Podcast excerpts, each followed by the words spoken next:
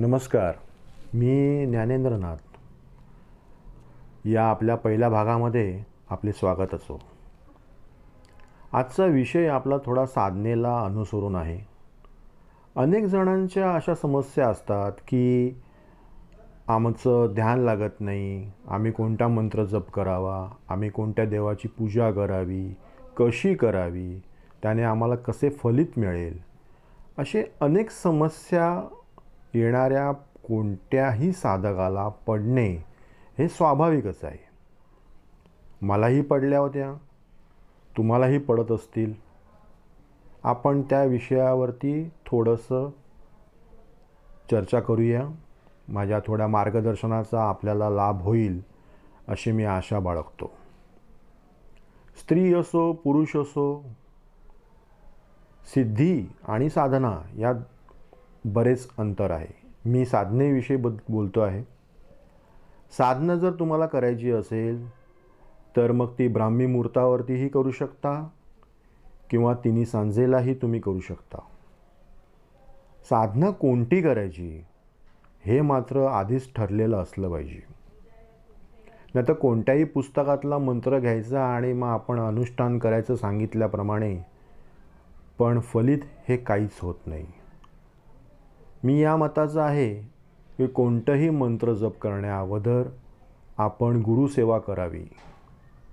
गुरुच्या ज्ञानाखाली आपण जेव्हा वाढतो त्यावेळेला आपल्या ज्ञानामध्ये खरोखरच भर पडलेली असते.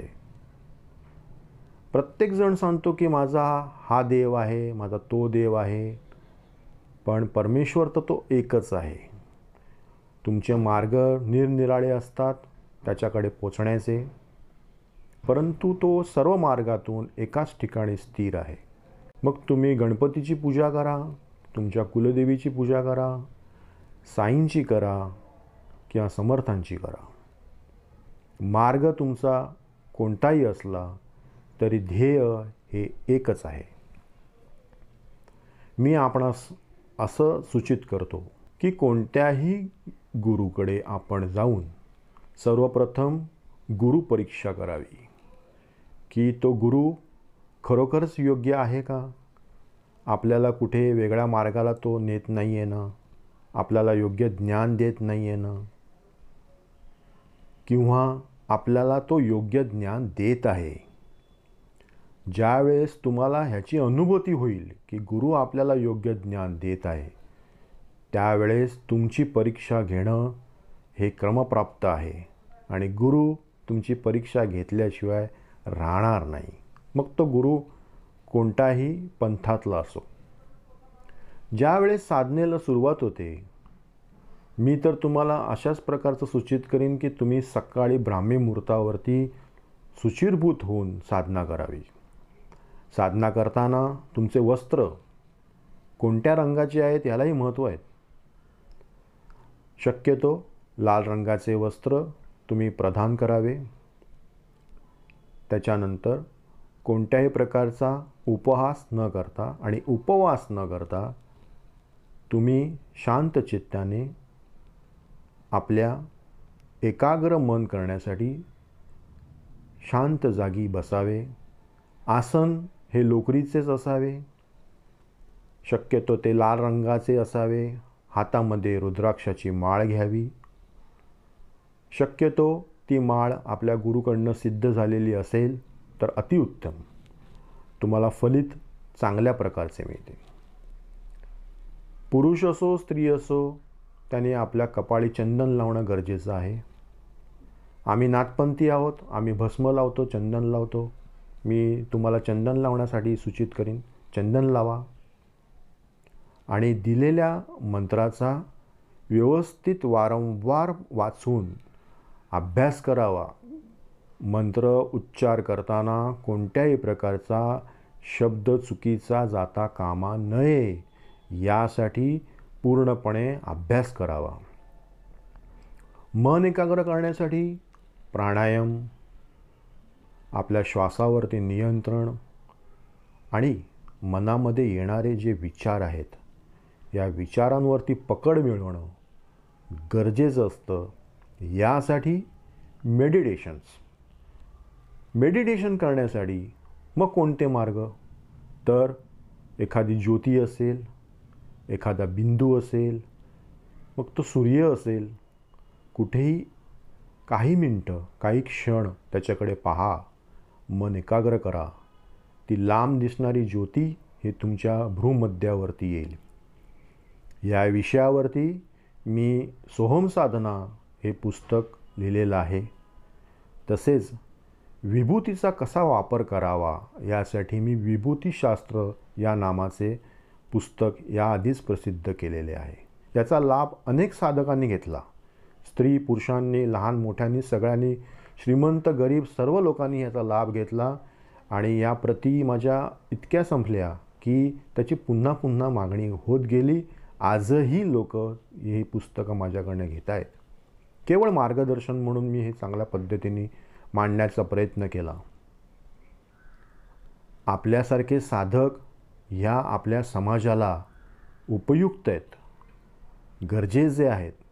पुढचा समाज चांगला घडवण्यासाठी आपल्यासारखे साधक जर असतील तर समाज चांगल्या उन्नतीच्या मार्गावरती जाऊ शकतो.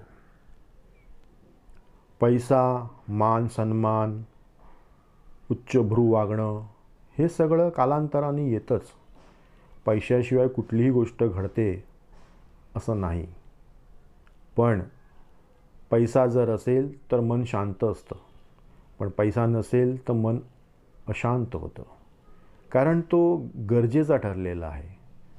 पण हीच तर किमया आहे आपली की आपण आपलं सर्व दुःख बाजूला ठेवून आपण किती गरीब आहोत श्रीमंत आहोत आपण स्त्री आहोत पुरुष आहोत सुंदर आहोत कुरूप आहोत या सगळ्या गोष्टी बाजूला ठेवून आपले मान सन्मान बाजूला ठेवून आपल्या ज्या सबबी आहेत मला वेळच नाही मला जमतच नाही माझं अंगच दुखतं मला हे होणारच नाही या सर्व सबबी बाजूला ठेवून गुरुच्या आज्ञेप्रमाणे ते जे आपल्याला योग्य मंत्र देतील त्याचे आचरण करा अन मी तर म्हणेन अनुष्ठान करा छानपैकी साधना करा. साधारण पंचेचाळीस दिवसामध्ये आपल्याला अनुभूती यायला सुरुवात होतेच. ज्यांचं असं म्हणणं आहे की मी आजपर्यंत इतकी साधना केली पण मला कोणत्याही प्रकारचे अनुभव आले नाहीत तर मी म्हणेन की तो त्यांचा दोष आहे. आपल्यातली जी कमतरता आहे ती शोधण्याचा प्रयत्न करा. इतरांना नाव ठेवू नका. माझा गुरु असा आहे माझ्या घरातली अशी आहेत माझा मित्र असा आहे. आपण काय आहोत हे आपण ओळखायचं आहे आणि म्हणूनच तर हा आपला जन्म आपल्याला मिळालेला आहे. मनुष्य जन्माचे सार्थक करा. तुम्ही सुदृढ झालात ज्ञानाने तर तुमचं कुटुंब सुदृढ होईल. आणि तुमच्या ज्या प्रापंचिक समस्या आहेत प्रपंच तर सर्वांनाच आहे संसार प्रत्येकाचा आहे या समस्याचे निराकरण करण्यासाठी नामस्मरण ही एक मोठी गुरुकुल्ली आहे. या नामस्मरणासाठी तुम्हाला कोणतीही गुंतवणूक करावी लागत नाही. केवळ तुमच्या चोवीस तासामधले चोवीस सेकंद द्या चोवीस मिनटं द्या. पण साधना अशी एकाग्र पद्धतीने करा की जो बोलो वही हो. आज साईनाथांचं चरित्र पाहिलं आपण स्वामींचं पाहिलं जरी हे देवगुरू असले तरीसुद्धा प्रत्येकाला साधना चुकलेल्या नाहीत. प्रत्येक साधक हा साधनेतूनच तयार होतो. आज आपण नाथांचा जर इतिहास पाहिला तर प्रत्येकाने बारा बारा वर्ष तपस्या केली तप केलेली आहे. त्यानंतरच त्यांना सर्व प्राप्त झालेलं आहे. कोणीही तूप खाऊन रूप मिळवेल या संभ्रमात राहू नये. काही जण सांगतात की इतका मंत्र जप करा म्हणजे तुम्हाला लगेच लक्ष्मी प्राप्त होईल वशीकरण होईल. अनेक प्रकारचे जसे आपले षटकर्म आहेत या षटकर्मामधलं कुठली कुठली कर्म होत राहतील याच्या नादी न लागता आपण नामस्मरणाकडे जास्तीत जास्त जप करण्यापाठी आपण लक्ष द्या. विनाकारण कोणत्याही बोंधूबाबाकडे जाऊन गंडादोरे घालून किंवा अंधश्रद्धेच्या पोटी बळी न ठरता नामस्मरणावरती जोर द्या. नामस्मरण ही हा सर्वात मोठा पाया आहे. अध्यात्माचा सर्वात मोठा पाया जर काय असेल तर तो नामस्मरण आहे. आणि जर नामस्मरणामध्ये तुम्ही अत्यंत प्रगल्भ झालात तर निश्चितपणे मी तुम्हाला सांगेन तुम्ही कोणत्याही प्रकारची सिद्धी प्राप्त करण्यासाठी समर्थ असाल. सिद्धी मिळवण्यासाठी केवळ जीवब्रह्मसेवेचं व्रत असावे. आता एखादी मी सिद्धी मिळवली आणि एखाद्या बाईला मी फसवतो आहे एखाद्या माणसाला फसवतो आहे मी भूलभुलैया करतो आहे असे जे मनामध्ये कपट ठेवून जे सिद्धी करतात ते कधीही यशस्वी होत नाहीत. माझे तुम्हाला आवर्जून सांगणे आहे की साधना तुम्ही करताना आपल्या गुरुसेवेला क्रमप्राप्त पकडून त्याने दिलेले संपूर्ण मंत्र जप आणि आचरण हे आपल्या आचरणात आणा. मी तुम्हाला ग्वाही देतो या चॅनलद्वारे की जर आपण एकाग्रपणे साधना केली तर आपण यशस्वी व्हाल.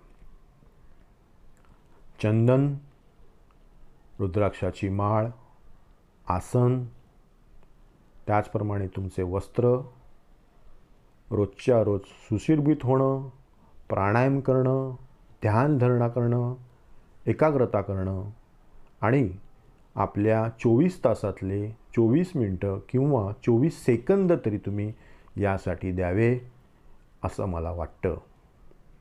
आपली हिंदू संस्कृती यापुढे सातत्याने सखोल आणि सज्ञानी राखण्यासाठी आपल्या येणाऱ्या पुढच्या वंशासाठी त्यांना ज्ञान प्राप्त करून देण्यासाठी प्रत्येकाने ज्ञानी व्हावं असं माझं मत आहे. हा विषय मी इथेच संपवतो. पुढील भागामध्ये अनेक साधना आहेत. या साधनेंची फोड मी करणारच आहे. काही प्रश्नोत्तरांचे सदरही आहेत काही प्रश्न आहेत लोकांचे त्याचे उत्तरही देणं क्रमप्राप्त आहे तेही मी देत राहणार आहे. या माध्यमाद्वारे माझा एकच ध्येय आहे की आपल्याला योग्य मार्गदर्शन मिळावं आपल्याला योग्य न्याय मिळावा आणि आपले जीवन उज्ज्वल व्हावे. इतकं बोलून मी आपली आभार प्रकट करतो. धन्यवाद.